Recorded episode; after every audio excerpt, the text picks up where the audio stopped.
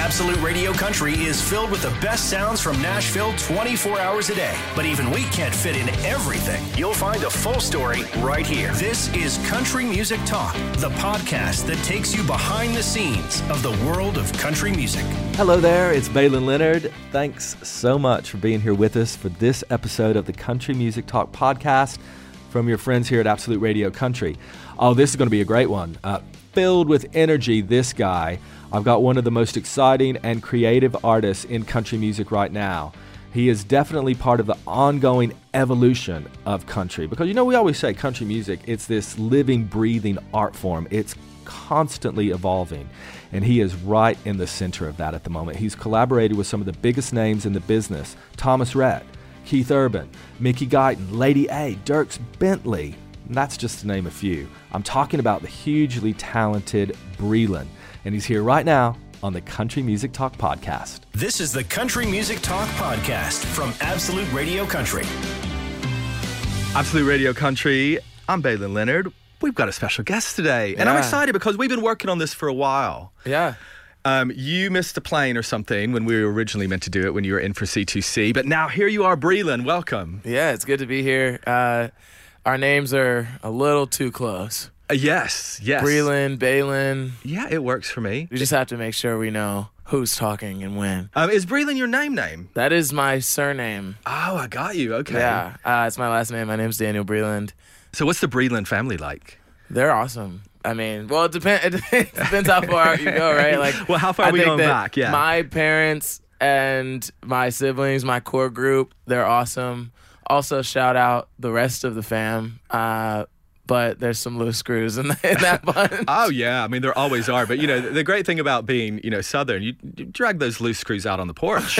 You know, you don't hide them away. Everybody embraces it. Yeah. 100%. Is it a big family reunion family, like once a year? Oh, dude, we do every other year for, like, literally, like, 120 years now. We've had, like, a big Breland family reunion. And is everybody bringing a covered dish? People bring some stuff, but also, like, people, like, fly in from all over to come in for it. So it's literally, like, there's people who look entirely different. You know, like, if you go back 100-something years and then look at all of those people's descendants, there's a lot of variability that can happen. So you'd be like, sorry, are you at the right family reunion? They're like, yeah. And I'm like, okay, word. So they're not just sneaking in for some food or anything like that. You never know who's going to show up. Where does the family reunion happen? Where's your core family at? I'm from New Jersey. Yes. But we've got family all over, and the location usually changes. So I don't know where it's going to be this year coming. I'm waiting on them to find an actual date for it so I can make sure I can be there. Well, yeah, I mean, now you're so busy, they'll have to plan it around your schedule. They definitely won't do that. But yeah, if I have to, like, zoom in because I'm out of the country or something, I'll definitely do it. Well, listen, it's great to have you back over here. We already know that you're coming back. Yeah. C2C next year. Back. So you played C2C, the last one. Correct. On the Spotlight stage. The reaction was crazy. It felt positive. It looked like you were genuinely taken aback by it, because I suppose in that situation, coming over for the first time and all that, and in quite a big arena, you know, you don't really know what's going to happen. So how did it feel for you? Yeah, really the only arena that I've sung in is Bridgestone in Nashville, and even then it was a pretty good one. It's a good one, but even then I was only doing a song at a time. Right. It was always in conjunction with, you know, Dierks and Hardy, or with Mickey Guyton and Gladys Knight, or with Nelly and Blanco Brown. You know, so that Spotlight stage was my first time singing in an arena by myself. Yeah. You know, and doing a small set. We sang 3 songs, so it definitely was a new experience for me, and it was my first time playing anything in another country. So there was a lot going through my mind at that moment, and the fact that it went well, and the rest of our sets out there were also a lot of fun. Anyone who came knows we turned up. So for me to be able to come back, not just this fall on the shows that we've been playing, but to be able to come back to the festival that started it all, and in a bigger capacity, I'm really excited. It wasn't long after C2C, I was in Nashville for CMA Fest, and you were talking about Bridgestone Arena there. We were over at Nissan Stadium. Yeah.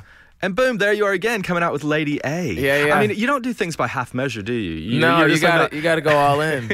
What was that like? Because what's that, 50, 60,000, something crazy? Yeah, I mean, that was a really cool opportunity. And shout out Charles and Hillary and Dave of Lady A for thinking of me and helping facilitate that. I mean, anytime you get to play for that type of a crowd, especially because they haven't sung Need You Now on TV in over a decade, and it's still one of the biggest songs in country music. To be able to go out and sing that with them in a kind of reimagined way, and then to get them on my album, I Told You I Could Drink, you know, it's that relationship is important to me, and I'm a big fan of those three. So talking about your album, Cross Country, it's out now. You've got some songs on there with Ingrid Andress, Keith Urban, Lady A that you just mentioned, Thomas Rhett, Mickey Guyton. I mean, these collaborations, it seems like right out of the trap, you have got some really talented and powerful friends. How did some of these come about? Honestly, I still am trying to figure it out. You know, they all have kind of developed in different ways. Ingrid and I kept bumping into each other at different events and had a mutual respect for what the other does. And eventually we're able to actually get in a studio together and Here For It, which opens my album. We thought initially would be something that could find its way onto her project. And we were kind of writing something with her in mind. And when it ended up not making it onto her project, I was like, hey, I still really love this song. And she did too. So I was like, it would make a lot of sense on mine. Let's drop it a couple keys. I'll take all the parts that you were doing. You take the part I was doing. And we kind of turned it into one of those. With Thomas, I just knew I wanted him to get on Praise the Lord. When we wrote it, I just left the second verse open and was like, we'll just wait until I eventually connect with him in some way. And it eventually made its way to him. He liked it. His family liked it, and he was like, okay, I want to get on this song. And I met him for the first time when he was recording his verse. So, you know, that was a slightly different type of collab because we didn't have a relationship before that, but the song kind of sparked the relationship. He's going to be at C2C as well. Yeah. So do you think that's the perfect situation for a little doing that live, right? Yeah, we've had a couple of opportunities to do it. He popped out at my show, Breland and Friends. I came out with him at Tortuga Music Festival down in Fort Lauderdale earlier this year. And obviously when we debuted the song at the ACMs, we sang it together. So we've had a few really great opportunities. We've yet to do it internationally. I feel like this would definitely be the time. There we go. Looking forward to that. We talked about Mickey Guyton there on your album, Cross Country. And October in the UK, it's Black History Month. Yeah. And we talked last year during this time for a documentary that we did called Our Own Country. Yeah. And Darius Rucker was on it, Mickey was on it, Jimmy Allen, yourself, Yola, loads of people talking about this kind of journey and this reclaiming of your space within country music as an artist of color. I know it's been a year. Do you feel like there's been progress in that? There's still a long way to go, obviously. I think where I'm definitely seeing a lot of progress is that I'm seeing a lot more people that look like us popping up with new music and signing deals. You know, I'm thinking of Brittany Spencer, Raina Roberts. I love seeing the kind of renaissance of all of these brown and black people in this space. But I also think that there's a lot of work to be done, particularly around country radio, particularly around touring. You know, you just don't see a lot of these people making it onto big lineups. Mickey still doesn't have a number one hit at country radio. Still, there hasn't been a black woman with a top 20 hit at country radio, which is kind of mind-boggling because there's been so much great music made.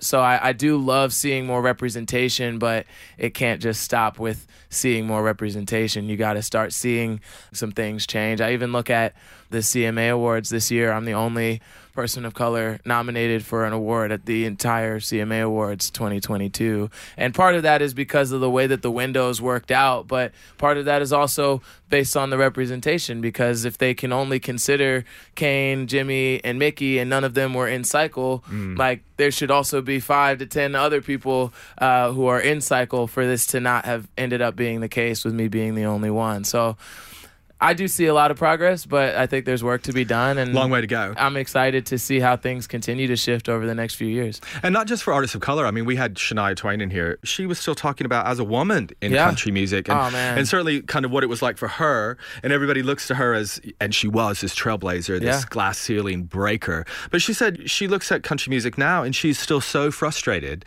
about it from a female perspective. And, you know, let alone artists of color, let alone artists that are LGBTQ. Right. or anything like that. So it seems like country, while working on it, it almost seems like there's two types of country. Yeah, you're either Jason Aldean or Mary Morris. Yeah, you're one or the other, and there's kind of, you know, you can't be one or the other. I feel like I would love to see some more crossover between those two camps, and I just don't think that there need to be camps. We're all making similar music for similar reasons. Yeah. I would love to see some more dialogue between people who have differing opinions rather than like throwing subliminals in a tweet or at your show, you know? So I'm looking forward to a day in country music where we don't have to have these types of conversations, but until we get to that point, we have to have some of these conversations. There's no reason why on back-to-back nights I could go to the Casey Musgraves Justified Star-Crossed movie release and then go to the Morgan Wallen benefit concert the next night and see so many people from country music at either of those events, but I was the only person that was at both. Right. And I'm like, that shouldn't happen. These are two massive events happening in town one night after the other, and people should be able to go to both. So I'm looking forward to that. Yeah, it's a deep discussion. But you've had a huge amount of support for some really great people. So you've been out with Russell Dickerson. Yeah. He's an animal. Yeah. He's so much fun. He's a lot of fun, man. It's sometimes hard for us to open for people because we bring so much energy to the stage and the style of music that we make. Like, it probably wouldn't make a whole lot of sense for us to come out doing what we do and then like Kip Moore comes out, you know, like I don't know if that would necessarily, though I would love to open for Kip Moore, but you know, just in terms of the style of music that we make, Russell and me are somewhat similar with his approach. So I think when people come to a Russell Dickerson concert where we're supporting, the energy is just like consistently getting turned up the whole night. And by the end, the roof is in trouble. Yeah, the roof is in trouble, man. We got to bring the firefighters on standby. Although he definitely takes his shirt off more than you do. Yeah, you know, I'm working on it. I can't get it past my belly button, man. I bet he'd help you. He'll give you some pointers on how to do that. So all of these people have been quite supportive of you. You're now in a position to kind of start doing that for other people, you know? So you mentioned some artists earlier that you're listening to, but is that kind of part of your process as well, these artists that are now coming up underneath you? Yeah, I mean, I'm always just keeping my eyes and ears to whatever sounds great. And whether that's country or not, right? Whether it's country or not, you know, there are new artists popping up every day and a lot of really talented people putting songs up on the internet where I'm like, oh, wow, this is really good. Or people will send me clips. I look at someone like Chapel Hart Band. Oh, come on, Chapel Hart. You know, come through. I ran into them at the CMA Awards earlier this year, and I didn't know who they were. I hadn't heard any of their music, but I just liked their vibe, you know? And I was like, yo, like, what's up? And they're like, yo, huge fans, whatever. And we chopped it up. I was like, yo, we got to get in and write at some point. And then, you know, next time I see them, they're getting the golden buzzer on America's Got Talent. And I was like, okay, well, this it's working. You know, I'm like, I love to see those types of stories, whether I got to play a part in it or not. But if I ever get to play a part in it, I'd love to use my platform to put more people on. And I hop on a lot of music. You know, I hopped on a song with an artist named Tierra a year and a half ago. And then fast forward a year, she signed a deal. She's taking a song to country radio. And, you know, I love what she's doing. But I got on that song with her, even though she was independent, because it's just a great song. It's great to hear that, because some of the artists that we respect the most and the ones that just continually surprise with, A, the amount of output, but also the different styles that they work with. Darius Rucker, Keith Urban, and both of them have been on this show and talked about that they still listen to music, you know, like you, they're still excited by new music. And Darius and Chapel Hart, you know, he just heard them and reached out and said, hey, do you want to be on this song with me? And so that, I guess that kind of hunger and interest in finding exciting music, you know, that's something you either have or you don't, I think. Yeah, you gotta have a curious mind. The way that Keith put it, he calls it beginner's mind.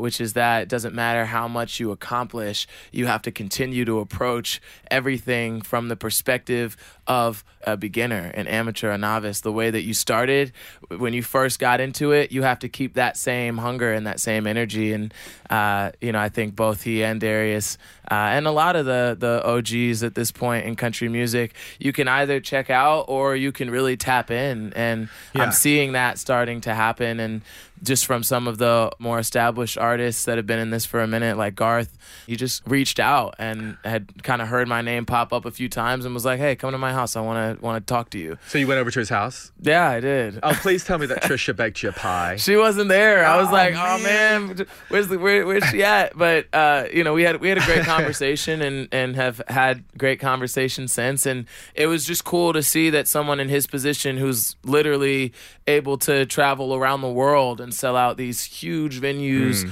is paying attention to what new artists are doing. Yeah, because he certainly doesn't have to. He doesn't have to. And there are lots of artists that don't. Right. And but, yeah, that's fine too. Also in a lot of ways, this is the house that he and all of the other people that we mentioned have built. Yeah. And I think it's somewhat the responsibility of those people, if they really care about themselves and their legacy in country music, it would make sense that they would want to help usher in the next group of artists to make sure that that legacy stays intact. I look at a song like Hardy had that song Here Lies Country Music that he just put out. At the end of it, he wakes up and it was all just a dream. But in those first couple verses before that reveal, and I hope I'm not spoiling this for anyone who hasn't heard the song. Spoiler alert. The song talks about the death of country music and ultimately how he hopes he never sees that day. But in order for that to happen, it takes all of us not only healing those divides that we talked about, but also continuing to see more diversity, which will bring in new audiences and ensure that this is a viable space moving forward. Yeah, because it would be easy for somebody like Garth to just, relax in his gold jacuzzi in the back of his gold Cadillac and, parked out front of his solid gold house and never do anything about that. But thank goodness there are people like Garth and Keith. And all the rest who don't. You talked about Keith saying beginner's mind. Let's talk about the beginning for you. Yeah. So the beginning that we knew about, and obviously you lived a whole life before this, but, but My Truck. Was that a TikTok thing? I didn't make it for TikTok. Right. I just also put it on TikTok. Right, but that is that what kind of made it? Yeah, what was kind of crazy is this was 2019, so it was before the big TikTok boom. Right. I didn't have a TikTok account. I put the song out independently with an online distribution site, and they had a bunch of different places that you could put the song up. So I was like, okay, I'll put it on, all the different streaming sites. And then TikTok was another box. And I was like, I don't really know anything about TikTok, but I knew that a couple songs had popped off on there. So I just clicked it.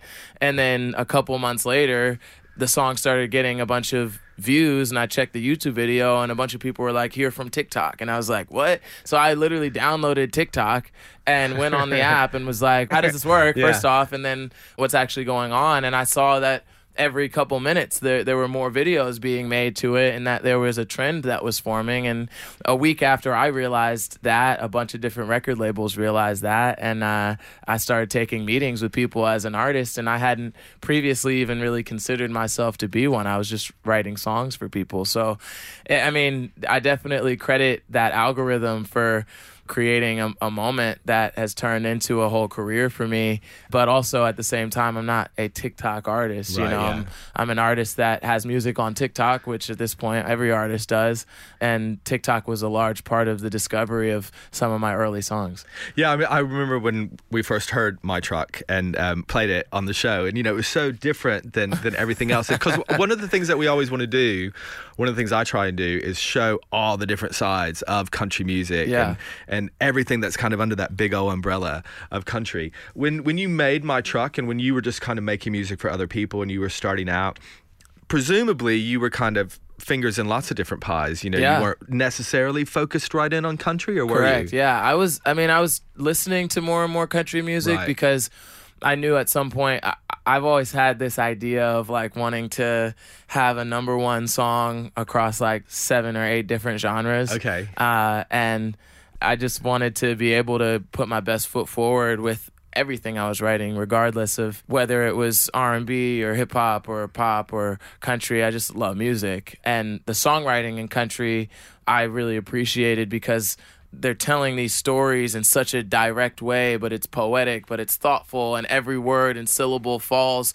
really cleanly into the structure. Whereas, you know, a lot of hip hop nowadays is not even on beat. It's like in style to be like ahead of the beat intentionally, or like way behind the beat, and sometimes not rhyme at all, and to like say kind of stream of consciousness, melodic, and writing that way in Atlanta was fun for a while. But I'm also a songwriter. I need to be able to write songs, not just kind of spitball ideas. So I was listening to more and more country and seeing ways that I could apply some of those principles on the songwriting side to everything else that I was doing, and then ended up all the way in. But even still, the type of country music that I make currently, I call it cross country, because it is a fusion of all the different genres that I like. And some people would say, hey man, this isn't country music to me, and I would say I welcome that discourse. This is art.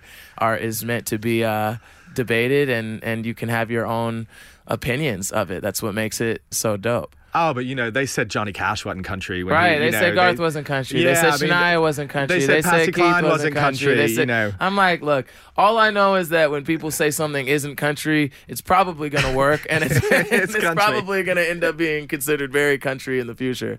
Absolute Radio Country. I'm Baylen Leonard. Our guest today is Breland. So we know you're coming back. Yeah. In March. I'm going to be back here a lot. Yeah. So it feels like, you know, get you get us. Yeah. It feels like a good relationship. I've been kind of like jokingly saying like, oh, like I'm gonna get a flat out here, like whatever, but like it's less of a joke every time I say it. It started out here like, oh, I'm definitely gonna move out here, and now I'm like, do I need to actually move out here? Like, I love watching country music grow and develop, and you know, a lot of the people who are listening to country music out here, some of them grew up on it, but some of them are just discovering it for the first time. For me, as someone from New Jersey, a lot of times in the States, people will be like, well, you're from Jersey, so how can you be in country music, right? And then I come out here, no one cares about that. Yeah. They're like, oh, I like this song or I don't, you know, and it's refreshing to see this growing market and the types of perspectives that they have and the type of music that they resonate with. And it feels like you've been here enough now that you have your favorite spots, you know, you know your way around a little bit in different cities. And I can navigate the tube. You might see me. You know, on the Piccadilly line. Okay, good. Nice. Look out for Breland on the Piccadilly line. Also look out for Breland doing a takeover show this weekend here on Absolute Radio Country. It's your very own show, which we're very much looking forward to. You can still listen to the documentary Our Own Country. It's on the free Absolute Radio app. You're going to be back in March for C2C. And many times after that. And of course, the album Cross Country is out now. Breland, always a pleasure. Thank you. Thanks. Great talking with you. The Country Music Talk podcast from Absolute Radio Country. An in-depth look behind the scenes at the world of country music. So brilliant to have Breland on the Country Music Talk podcast. He really is making such a huge impact in the world of country music, and I can't wait to see him back at C2C in 2023. Now, if you want to hear more from my conversations with the biggest stars in country music, if you aren't already subscribed, please subscribe to the Country Music Talk podcast and you'll never miss an episode. And don't forget, we're here all the time in the UK. Just tell your smart speaker to play Absolute Radio Country and you won't be disappointed. Have a great day, and I'll look forward to seeing you next time. And remember, keep it country. If you enjoy the Country Music Talk podcast, chances are you'll also enjoy Absolute Radio Country. It's the place where real music matters, and we love country music just as much as you do. You'll find us online on the free Absolute Radio app, on digital radio throughout the UK, or just ask your smart speaker to play Absolute Radio Country.